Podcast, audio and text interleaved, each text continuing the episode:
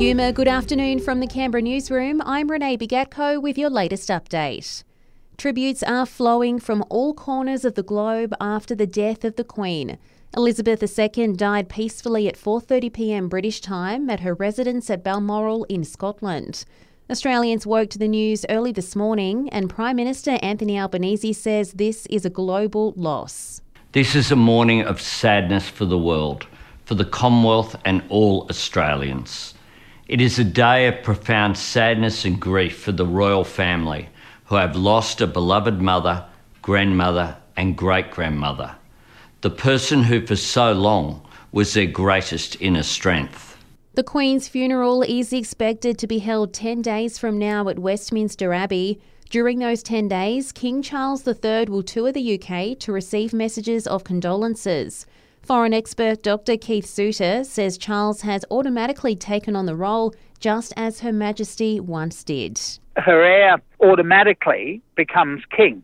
Now, if you think back to Queen Elizabeth, she went up that treehouse in Kenya in 1952 as a princess and came down as a queen because overnight her father, King George VI, had died in London. While former ACT Chief Minister and Minister for Finance Katie Gallagher says today marks the end of an era. So she's been a constant in our lives through, you know, good times and bad. And I think that probably means that, you know, we're all feeling this a little bit more. Chief Minister Andrew Barr has released a statement offering his deepest sympathies to the royal family on behalf of Canberra. In other news, detectives investigating the largest seizure of ice recently in Sydney have arrested 2 more men. It's after 1.8 tonnes of the illicit drug, worth $1.6 billion on the streets, was found hidden in consignments of marble stone.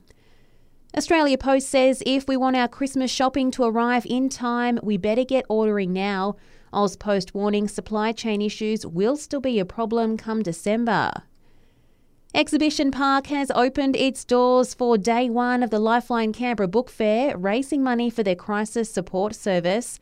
And all ACT government turf sports grounds are closed for training today due to heavy rain.